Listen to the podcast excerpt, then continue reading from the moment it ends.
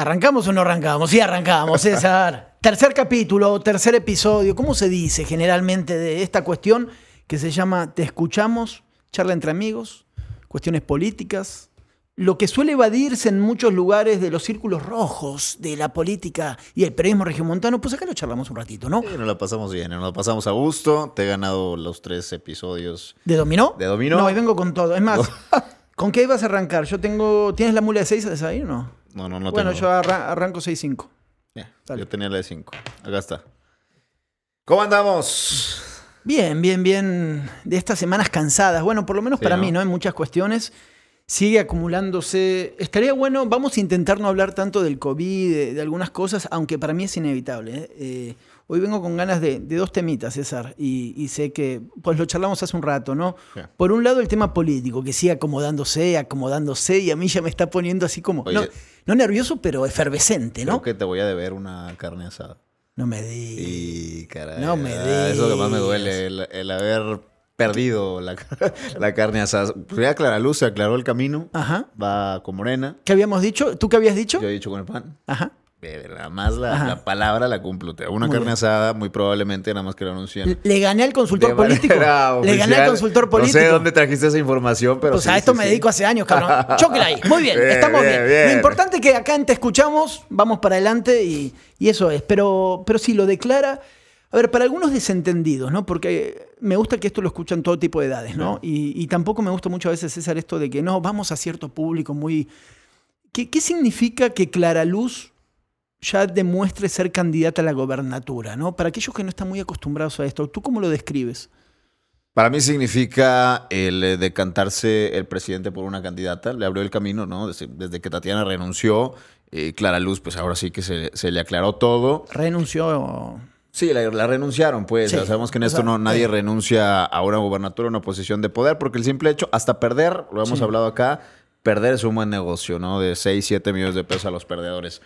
Me parece que significa la posibilidad de otra vez una lucha que se repite, ¿eh? Poca gente sabe que en el sexenio, o previo al sexenio de Rodrigo Medina, la lucha fue Grupo Abel contra Grupo Medina, ¿no? Perdió Abel esa guerra y parece ser que otra vez es la misma lucha, Grupo Abel contra Grupo Medina. Grupo Abel, Clara Luz Flores, Grupo Escobedo, ¿no? Sí. Como se le conoce. Y ahora Adrián Cienfuegos, Grupo Rodrigo Medina, porque también hay que decirlo, es gente de Rodrigo Medina, tú bien sabes, es gente que le está metiendo mucho dinero, sí, mucho dinero, de dónde viene no tengo la menor idea, pero es una lucha que se repite, y como todo lo político es cíclico, ¿no?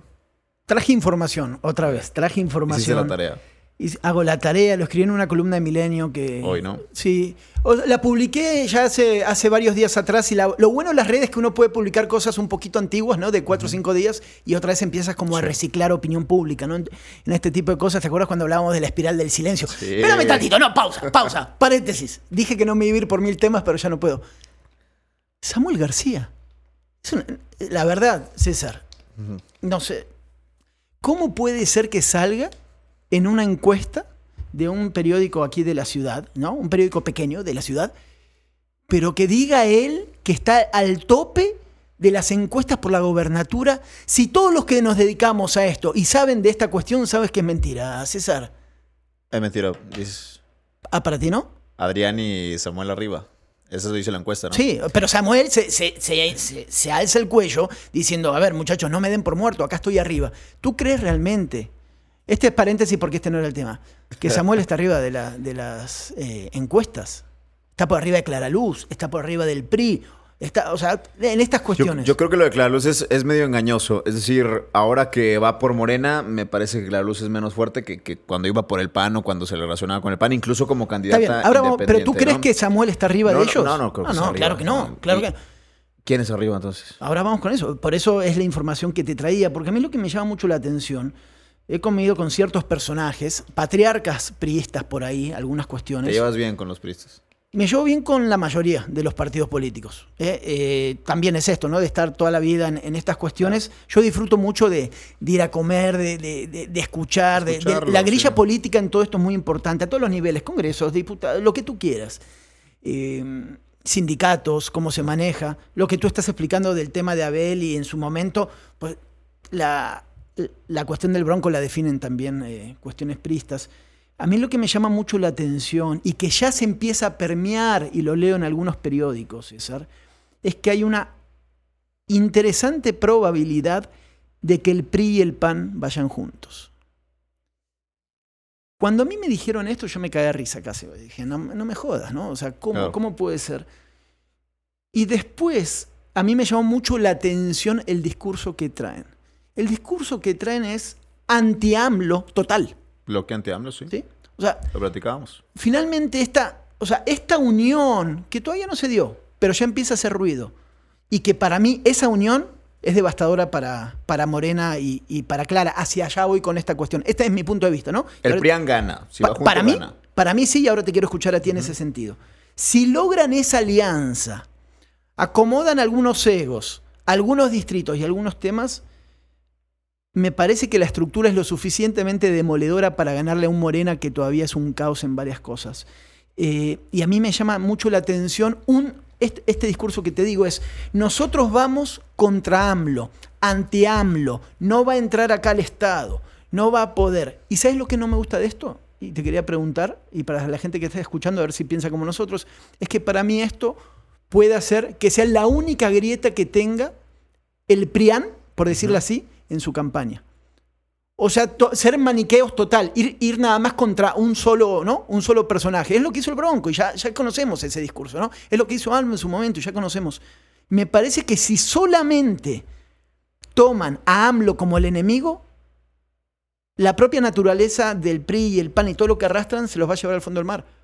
Porque yo no los voy a votar porque sean anti-AMLO. Yo, si los voto es porque ellos tal vez son algo diferente de todo el cúmulo de corrupción que han empujado durante décadas. ¿Sí me sigues con esto, no? O sea, ¿por qué tú votarías? Hagamos un ejercicio hipotético.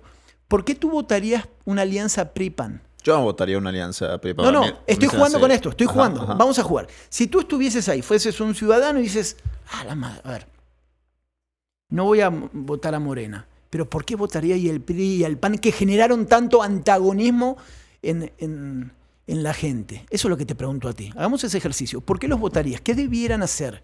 De entrada, me parece que sí hay una molestia que quieren canalizar, que creo que ellos la han entendido de mayor magnitud contra Andrés Manuel López Obrador. Sí. Está este tema de la consulta que el propio presidente pidió y que ahora la están impulsando diputados, gobernador y demás, de si quieren o no salirse de este convenio fiscal, de eso que ya hablamos.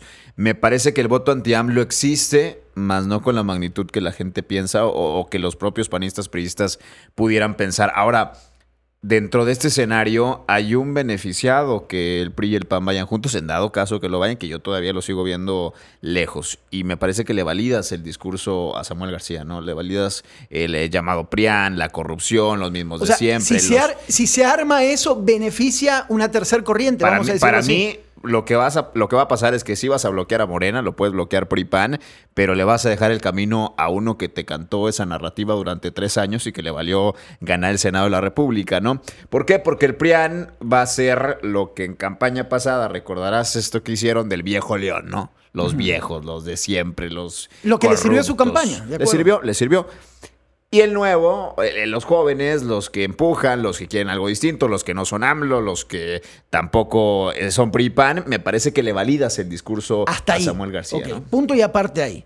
Me dices, va Samuel García, esto va a hacer crecer a un joven como es Samuel en todo esto, que está resquebrajado para mí en muchas cuestiones, que no tiene un aparato y un sustento, y que si el PRI y el PAN van juntos, ¿quién lo apoya en estructura por debajo a los naranjas? Nadie. Ojo con eso. Estructura de tierra no hay, claro.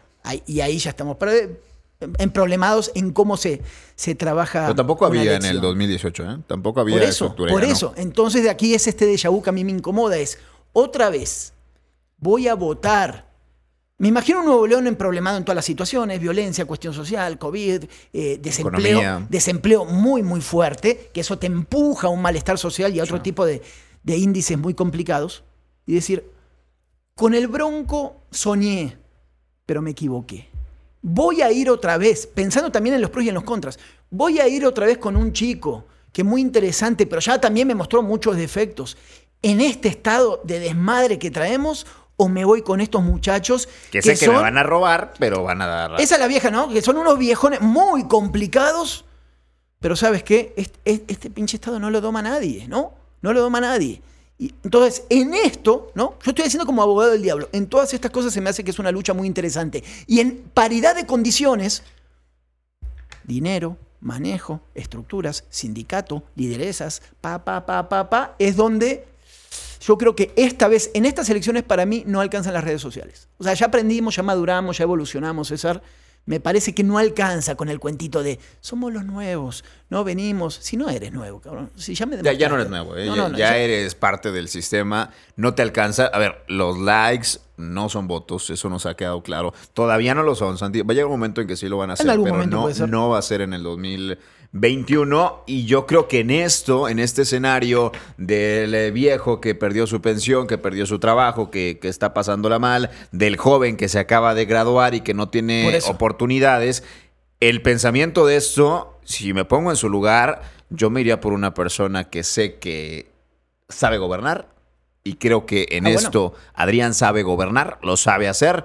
Ahora, que si nos metemos a tema de corrupción, a tema de Medina y demás, es otro tema, pero me parece que hoy va a prevalecer el empleo, la economía, la seguridad por encima de la corrupción. No va a ser la elección de la corrupción. Entonces, ya llegamos a ese punto, ¿no? Ajá. Tenemos a Adrián, tenemos a Clara y tenemos a Samuel.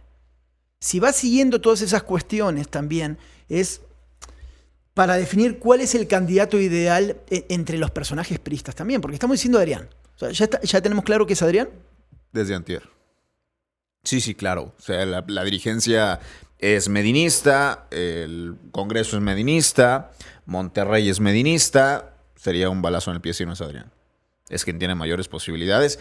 Y para mí, con conocimiento de casa encuestadoras reales, no las que sacan esos periódicos, ¿no? Adrián es el que va arriba. Arriba de Samuel, arriba de Clara, arriba de quien me pongas del PAN. Adrián va arriba. Escuchaba algunas cosas de Adrián, porque también hay otros personajes. Escuchaba hace unas semanas el discurso de César Garza, alcalde de Apodaca. Buenos resultados, ¿eh? Pero mira, es Apodaca. Yo te decir algo de César. Para mí César se me hace un gran político, ¿sí? Y yo no tengo colores ni nada, me gusta ser sincero en esto.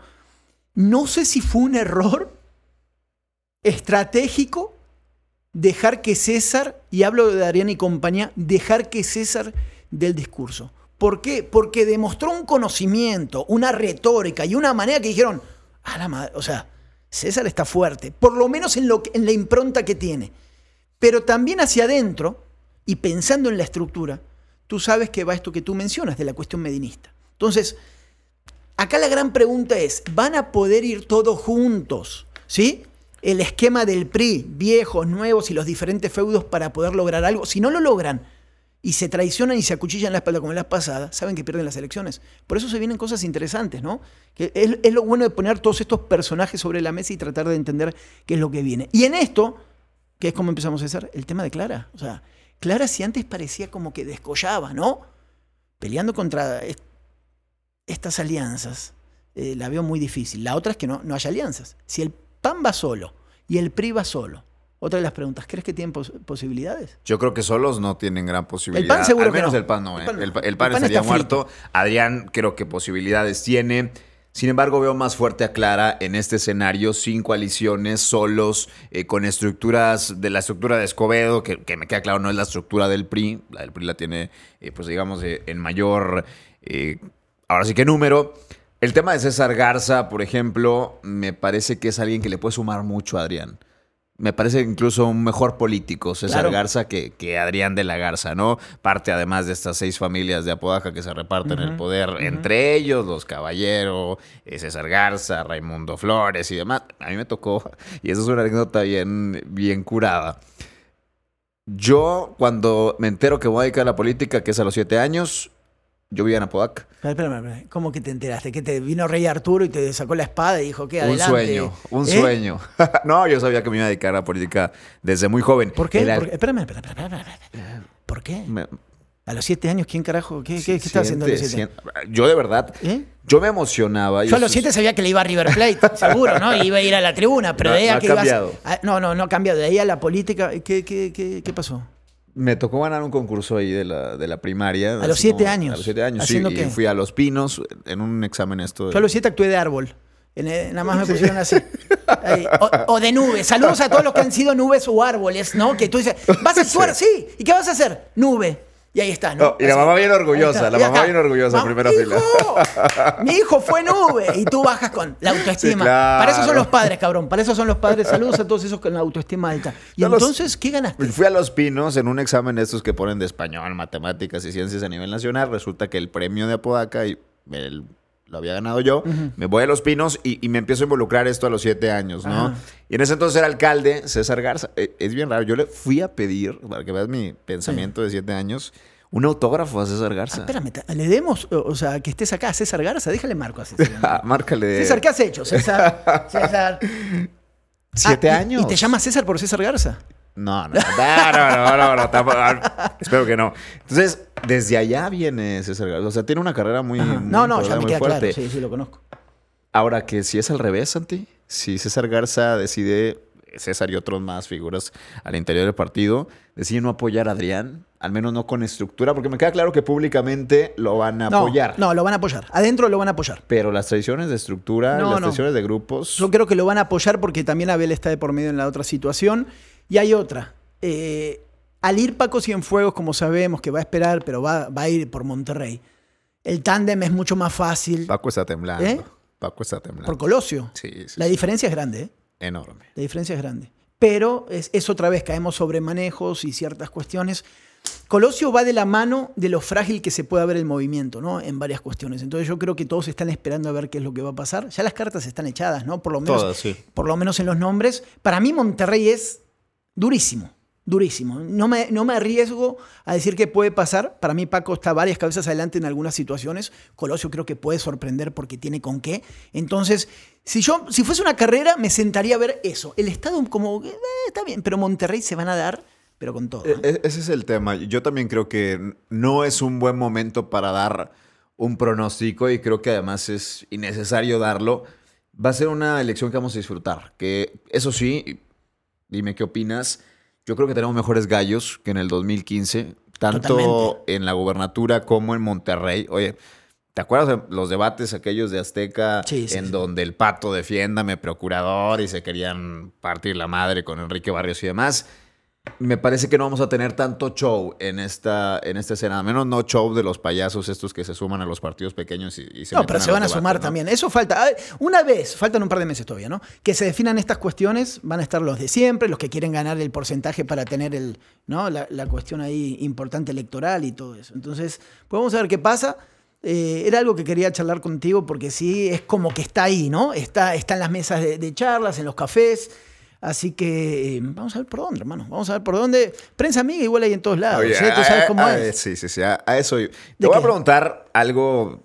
¿De política? Lo que quieras. No. Vamos a cambiar la idea de política. Hablamos mucho. Vamos a hablar de... No hablamos tanto. ¿Cuánto vamos? Unos... 18 minutos. Se va en chinga. Dale. Ahora... Es que mañana... Después hago bici. ¿Quién entrena escuchándonos? Hay mucha gente. Me gusta eso. Al menos... No, pero tú no eres normal. A los 7 años ibas a ser político, güey. No, desde ahora para mí ya no eres más normal. Ya. Se acabó. Jamás lo fui, ¿eh? No, eres. 7 años... yo no me olvido estas cosas. 7 años quería ser político y autógrafo de César Garza. Tengo el autógrafo en servilleta, ¿eh? ¿Lo traes el próximo programa? ¿Lo podemos traer? Mi mamá lo tiene. Sí. De verdad. Ahora... Sí, dale. Yo veo mucho en Twitter. Ajá. Y de verdad me lo pregunto porque además algunos son compañeros. ¿Qué vas a hacer?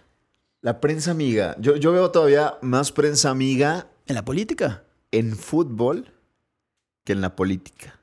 Y lo veo y me parece hasta grotesco, Santi. Incluso compañeros tuyos que al final también... Me gustaría que des nombres y apellidos hoy para que sea más interesante en eso. Lo voy a preguntar yo, porque la verdad es que tampoco es que entiendo cómo se mueve. Me queda claro, o al menos eso es lo que pienso, que no hay tanto riesgo de hablar de política como lo hacemos acá... que hablar de fútbol. Sí. Igual, bueno, yo voy a combinar política con fútbol también, porque a mí una cuestión de la comparación, yo que tengo una pata en cada lado desde hace muchos años, es que algo pasó en la política. ¿Te acuerdas? Algunas lo hemos hablado, César. ¿Qué pasó o qué bache hay o qué hueco de generaciones críticas periodísticas, jóvenes sobre todo, entre 20 y 40, vamos, ¿te gusta? 20 a 40. Sí. En la parte de política, ¿por qué dejaron o por qué no hay? ¿Es un tema de intereses? de amiguismos que solamente se dedican a hacer periodismo para tener sus paginitas de internet y cobrar una lana, ¿no? Estoy hablando de política. Y en deporte, pues va de la mano. Lo hablamos, la autocensura, sí, ¿no? Sí, por eso te digo. El miedo a que me corran, el miedo a que ya no me conteste la llamada, tratando al deporte, no me conteste la llamada del jugador, no me invite a comer al restaurante que a lo mejor yo no puedo pagar. Claro. No sé, estoy hablando al aire.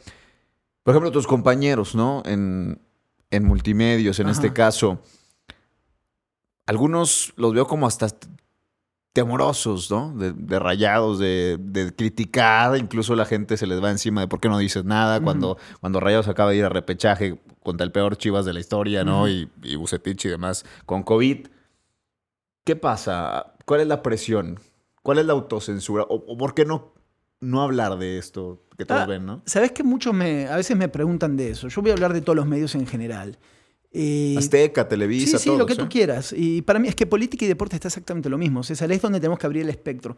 Me parece que lo primero, ¿sabes qué es lo que menos he visto yo en los últimos años? Es línea, aunque parezca bizarro lo que voy a decir. No ha venido alguien a mí y me ha dicho, Santiago, no escribas de esto. Ni en política. En ningún medio en los que participas. Acá en México no. Ni en política ni en deporte. No, Santiago, a este no le pegues porque somos socios comerciales. No, Santiago, no hables de la Marina porque esto. No hables del alcalde porque tal cosa. Lo que sí he visto más, y si alguna vez me he frenado, es más a veces esto que hicimos de la autocensura. Entonces yo creo que hay periodistas que tú puedas nombrar o cuestiones que te vas a imaginar. Es más, de ellos, por la situación que tú quieras, que prefieren o evadir cierta información o tratarla de alguna manera esa información, que después eso impacta igual en el resultado. ¿Estamos? Yo te pregunto uno. Y no estoy poniendo, es que hablar de nombres para mí va a ser complicado, pero dale, dale. Te pregunto, por ejemplo, seguramente lo conoces, Zancadilla, ¿no? Ajá. Sin ser un experto en fútbol, porque no lo soy, yo también soy cualquier aficionado hablando de esto, yo lo veo muy cargado a Tigres. Ok. ¿Cómo lo ves tú? ¿O qué sabes tú? De Miguel, que escribe, durante muchos años escribió y sigue escribiendo esa columna, sí, que es aficionado de Tigres. Aficionado. Bueno, siente los colores por Tigres como cualquiera, ¿no? Como tú me puedes decir, Santiago, tú estás más cerca de Rayados, por supuesto que estás más cerca de Rayados, pero de ahí tú ¿Pero puedes... eso te nubla? No, no te nubla, no te nubla. Por eso uno se encabrona con esto. Y también tiene que ver con la maduración de... Es que es el cuento de nunca acabar. Mira, yo creo que durante años se hizo muy mala práctica del micrófono. Olvídate las marcas. Se hizo muy mala práctica del micrófono y educamos a la afición de que si tú le vas a un club, eres anti el otro. ¿Estamos? O sea, yo le voy a Rayados. Por lo tanto, como le voy a Rayados, soy anti-Tigre. Eso ciertos personajes del viejo periodismo lo inculcaron y hay generaciones que ahora consumen redes sociales y están en Twitter con nosotros que dicen, ah, no, Santiago, como es Rayados, es anti-Tigre. No, cabrón, no soy anti-Tigre. Sí, es verdad, soy Rayado, pero no soy anti-Tigre. Es más, si tú me lees, no soy anti-Tigre. Y hay mucha gente que no es anti, pero nos quisieron enseñar ese modelo. Hay periodistas que sí usan ese modelo para generar rating y hay mucha afición que creció con eso y ya lo traía acá. Entonces ya no, nada más con creer que tú le vas a un club, ya no te pueden escuchar de la otra manera. Entonces ha habido errores de las dos maneras. El que educó de una manera en el periodismo y el que consume de una manera. ¿Sí me sigues con esta cuestión? Sí. Ahora, la prensa amiga. Sí. Existe, ¿no? ¿De acuerdo? De todas claro, existe claro. En la política, existe... Claro. Yo conozco perfectamente qué es lo que gana la prensa amiga en política, ¿no? El reportero, el conductor... Yo cambio el amigo por algo más. Es la prensa servil. Servil. Esto es agachar la cabeza y traicionar ciertos conceptos por poner esa información para quedar bien. ¿Estamos? Sí. Amiga se me hace muy bonito. Quedar bien para recibir algo, ¿no? Económicamente hay quienes en su momento recibían lana... Existe de este lado, Santi, hay quien reciba lana de la directiva de Tigres, reporteros, quienes cubren los equipos, quienes reciban lana de Rayados. ¿Conoces a alguien? Yo no. No tengo la prueba para decir este personaje o este personaje, este periodista, he visto que reciben un sobre dinero. Seguramente que hay. Tigres, Rayados, América, Cruz Azul, el equipo que tú quieras, seguramente que hay vínculos. Existen las campañas. Existen las campañas de medios, existen las campañas en tweets, existen las campañas digitales, existen las campañas. ¿Por qué? Porque los medios y los clubes de fútbol trabajan igual en todo. Es decir, cuando tú traes un problema, tú tienes que tapar ese problema. ¿Y qué utilizas? Los medios tradicionales y los medios digitales, César. Estamos en todo.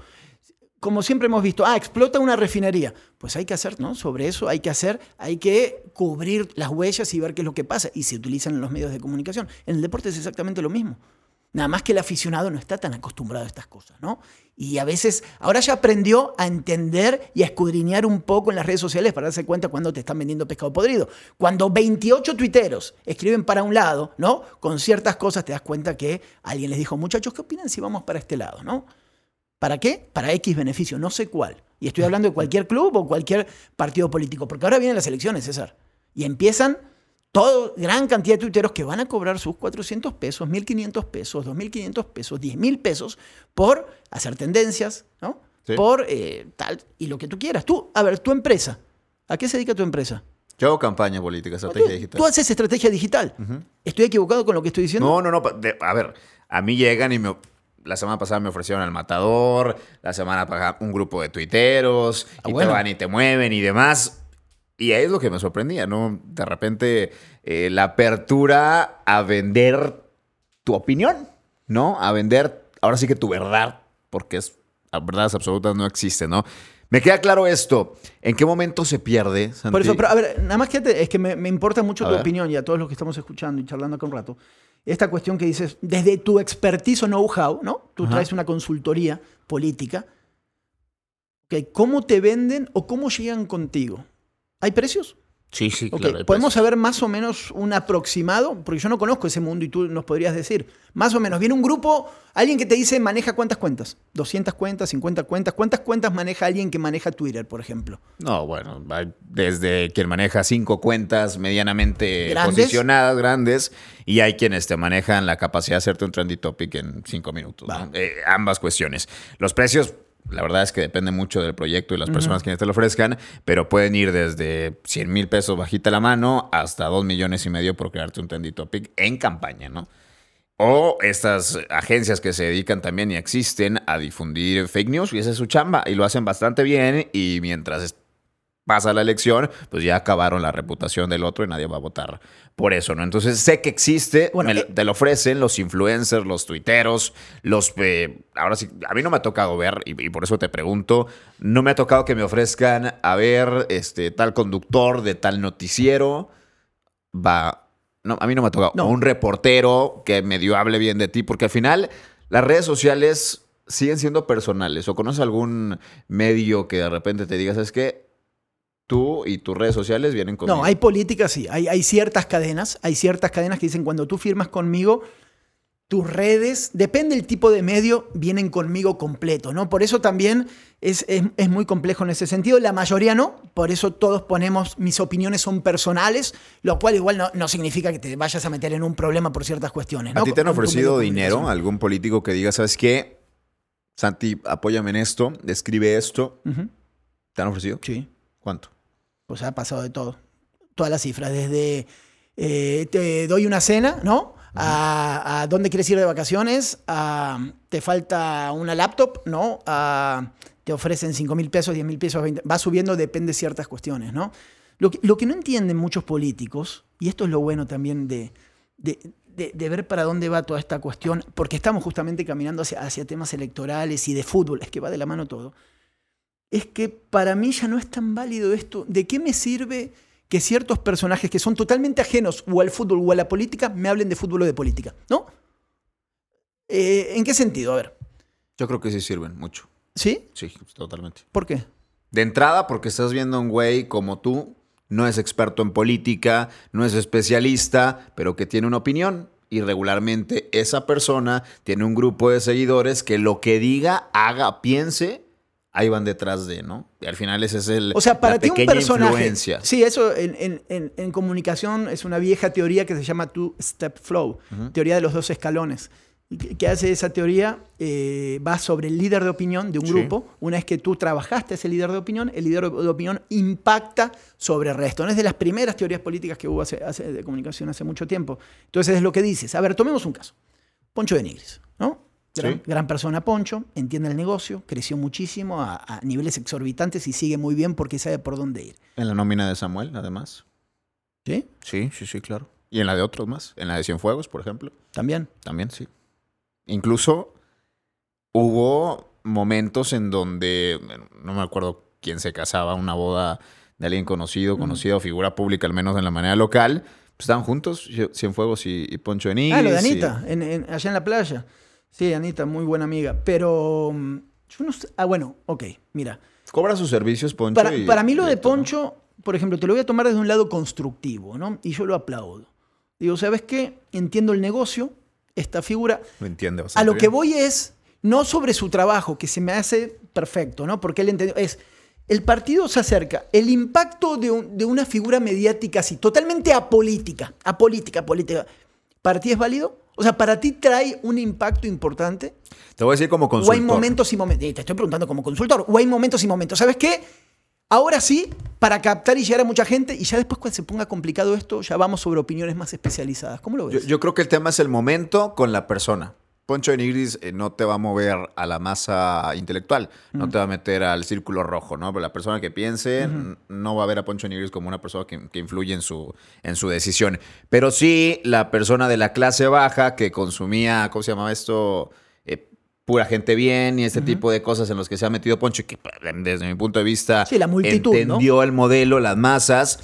Claro que te suma. Un Poncho de Nigris para las clases populares, por supuesto que te suman la intención de lo que platicamos en esta llamada espiral de silencio, que hace rato también me mandabas un WhatsApp con esto mismo. Sí, claro. Porque entre más las personas que no les interesa la política... O sea, tú vas sobre el impacto, decir, hay que estar... para que la hora de la indecisión diga, pues voy sobre el que más vi, y es este. Sí, ¿no? ¿Y qué te puede decir Poncho de política?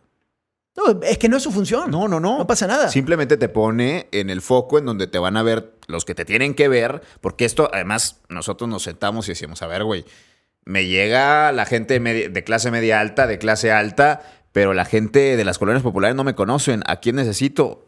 A Poncho de Nigris. O en otras ciudades necesito a tal locutor que pone colombianas esta música en tal lugar. Ese ejemplo, ¿no?, que damos de Poncho, que le mando un abrazo grande, si en algún momento va a escuchar esto, a mí se me hace muy válido.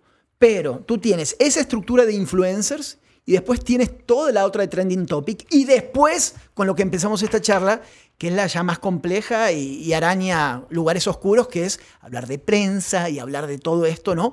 Porque sí podrían...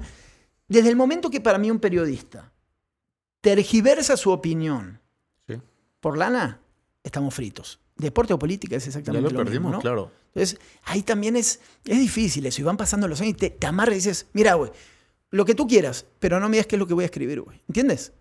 Y eso, si te mantienes y te amarras con eso en política o en deporte, vas a crecer. El tema es amarrarte, ¿no? Amarrarte así, hasta como la mesa que tenemos acá. Es decirle que no a muchas cosas, ¿eh? Porque de entrada... Son casos personales. A mí sí se me han acercado, sobre todo en elecciones, y decirme, a ver, güey, súbete estos tweets y te van 20 bolas, te van 30 bolas. ¿No? Listo. 3, 4 tweets. Si tú lo pones como una persona sin contexto, el contexto cambia mucho las cosas, dices, pues son 30,000 pesos, 3 tweets, venga. Pero nosotros, y lo hemos dicho siempre, vivimos de la credibilidad, ¿no? Y el momento que se acabe la credibilidad, se acaba cualquier proyección que tenga un comunicador, cualquier proyección que tenga un periodista, cualquier proyección que pueda tener un reportero, ¿no? Pero es cierto, llegan, y me ha tocado, porque también me ha tocado llegar y cabildear esto en otros estados y decir, a ver, necesito esto, güey, necesito que lo diga este cabrón. Uh-huh. Y regularmente al que más atacas es el que más te necesita. Claro. Porque el que tú valides, lo atacaste 10 meses, pero llega la elección y tú lo validas, tiene mucho mayor poder que la prensa amiga que siempre estuvo ahí lamiéndole lo que quieras, mucho más poder. Es que claro, es que si tú logras agarrar a ese que más te pegó. Otra cosa, ya que estamos hablando de deportes, yo tengo años enemistado con la directiva de Tigres y de la Rayados, ¿no? De Rayados. A todos los niveles, más o menos. Ahora estoy en un mejor momento. Vamos a decirlo así. También más cordial. Vamos a decir que mi puesto directivo en Multimedios hizo que me tenga que sentar en muchas mesas a ver cuestiones y lo que sea. Entonces, pues ya... ¿no? Es como, a ver, vamos a limar ciertas asperezas y no terminamos siempre a los golpes, ¿no? En algunas cuestiones. Pero lo que muchas veces no han entendido, hasta el día de hoy, y no he logrado, por ejemplo, yo no he podido entrevistar a ningún directivo. Ningún directivo. Es, ¿no has podido o no has querido? No me han aceptado ninguna entrevista. No te han aceptado la entrevista, más que una entrevista. ¿Con qué argumentos? ¿Qué te dice? No, directamente me dicen, no, Santiago, no damos entrevistas. No, aunque después las dan con otros medios, otros periodistas. A lo que voy es que no han entendido, y sigo en esta relación política-deportes, que si a ti la entrevista te la hace alguien crítico a tu, ¿no?, esquema, es mucho más beneficiario para ti. Totalmente. ¿Por qué? Porque tú ganas credibilidad, el periodista va sobre su idea, y finalmente si el periodista, y acá está lo chido, si el periodista no tiene argumentos, pues el periodista pierde. Construyes, claro. Entonces, ¿qué haría yo si fuese la directiva de Tigres o Rayados? O un político. Si yo, a ver, yo le he pegado y le sigo pegando a Samuel. ¿Sabes qué, Santiago Furcade? Te quiero que me entrevistes. ¿Para qué? Para dejarte en ridículo con mis argumentos y demostrar que todo lo que dices no tiene validez. Por decir un ejemplo, ¿no? Y en Tigres y en Rayados y en X esquema de medios se han ido siempre por, ok, pero que me entreviste este. ¿Y quién termina perdiendo? Termina perdiendo el medio y termina perdiendo el club. Porque todo se ve soso, ¿no? En esta cosa. Aburrido. Ahí. Y es como, anímate, cabrón. ¿Tú estás seguro? Sí. A ver, por ejemplo, tú te dedicas a lo que te dediques y te va a entrevistar a alguien que puede ser incómodo. Si tú estás seguro de tu chamba, ¿no das la entrevista? Claro. Claro, entrevístame. Todas las veces. ¿De qué me quieres entrevistar? Entrevístame. Dale. Y esa es la parte de la estrategia y es la parte de la inteligencia, no quiero decir inteligencia deportiva, sino inteligencia organizacional, de entender momentos, de entender personas, de entender contextos y decir, ¿sabes qué? ¿Quién es el que más ataca a Tigres en Televisa, en Azteca, en Multimedios, en quien me digas? Pónmelo. Sí, tráelo. Pónmelo. Tráelo y siéntalo. Y mi labor organizacional es preparar tu Cafferetti, claro, para que te esté bien listo, claro, en el momento de la entrevista. Claro. Y es preparar a Antonio Mohamed para que esté muy listo en esa entrevista y para salir avante. El problema es que el miedo es que no saben controlar eso, es que no hay estrategia y es que por supuesto que a lo mejor y no tiene la capacidad para salir avante de esas situaciones y el periodista se lo va a comer. Y si unimos eso con lo que comenzamos del PRI y el PAN, por ejemplo, que para mí es el gran enemigo de esta hipotética alianza, no es Morena, no es AMLO, no es esta cosa de no, anti-AMLO. No, son tus errores. Si tú estás seguro de lo que vas a hacer, pon al periodista que sea más en contra de este bipartidismo y prepárate para tu autocrítica más fuerte. Si tú te desnudas con argumentos, con proyectos, con lo que tú quieras, frente al periodismo crítico, yo creo que hay una luz de esperanza para el bipartidismo si encuentran cómo contarle la historia. El tema aquí es storytelling, es cómo cuentas la historia y cómo sabes hacer las cosas. Entonces, por eso política y deporte van de la mano, hermano. A mí me encanta esto, porque puedes cruzar todos los caminos, ¿no? Aterrizando eso que mencionas, viene a la mente un momento que para mí fue formando la percepción que yo tenía hacia el hoy presidente Andrés Manuel López Obrador. Un día que acepta la entrevista, no sé si de Televisa o Milenio, en un grupo de periodistas claramente anti-AMLO. Sí, me acuerdo. ¿Te acuerdas de esa entrevista? Es la mesa de Milenio, ¿no? La que se juntan todos los especialistas. Sí. Se juntan todos y era una manada de lobos contra Andrés Manuel López Obrador. Al principio casi de la gestión. Uno, otro, Y ver a AMLO tranquilo, seguro, en ese momento. Y sabes que este tipo va a ganar. O sea, se metió a la cueva del lobo, a la boca del lobo, sí, con la seguridad que tenían los argumentos necesarios para salir y ganar. Es eso. Y arrasó. Es eso. Ahí se unen dos cosas. Primero, el lobo que estaba enfrente y la experiencia que tenía para llegar a ese momento. Si pasamos eso a la política regiomontana, no sé si Samuel tiene esa piel, no sé si Clara Luz, o sea, ¿quién tiene la piel gruesa para sentarse en una mesa? Imaginemos que vamos a organizar esa meta. Así, ¿sabes qué? Vamos a organizar una mesa. César y Santiago van a organizar esa mesa de periodistas críticos, uno por cada candidato. ¿Tú crees que están para eso? No. De entrada, ni siquiera te aceptan sentarse a la mesa con el contrincante. O sea, no se sientan hasta que sea oficial el debate de la Comisión Estatal Electoral o los debates que se vayan a organizar. No se sientan juntos. No, le huyen a la presión, le huyen a la crítica porque no tienen los argumentos y porque esa crítica... A ver, yo lo quiero poner de manera muy clara en el escenario local. Para mí, muchos de los periodistas críticos, no de los que... Ajá. Prensa amiga. Muchos de los periodistas críticos le dan dos vueltas a los políticos. En inteligencia, de acuerdo, en habilidad, en saber qué decir, en saber qué responder, porque al final, quieras o no, te los estás trayendo a tu escenario, al micrófono, a la cámara, al estudio. Pero hay algunos que igual, o sea, el político no es tonto, ¿no? Hay políticos de mucha experiencia. y que te dan la vuelta y te hablan y te hablan y te hablan. Es como hablar con Ornelas o hablar con el ingeniero Rodríguez.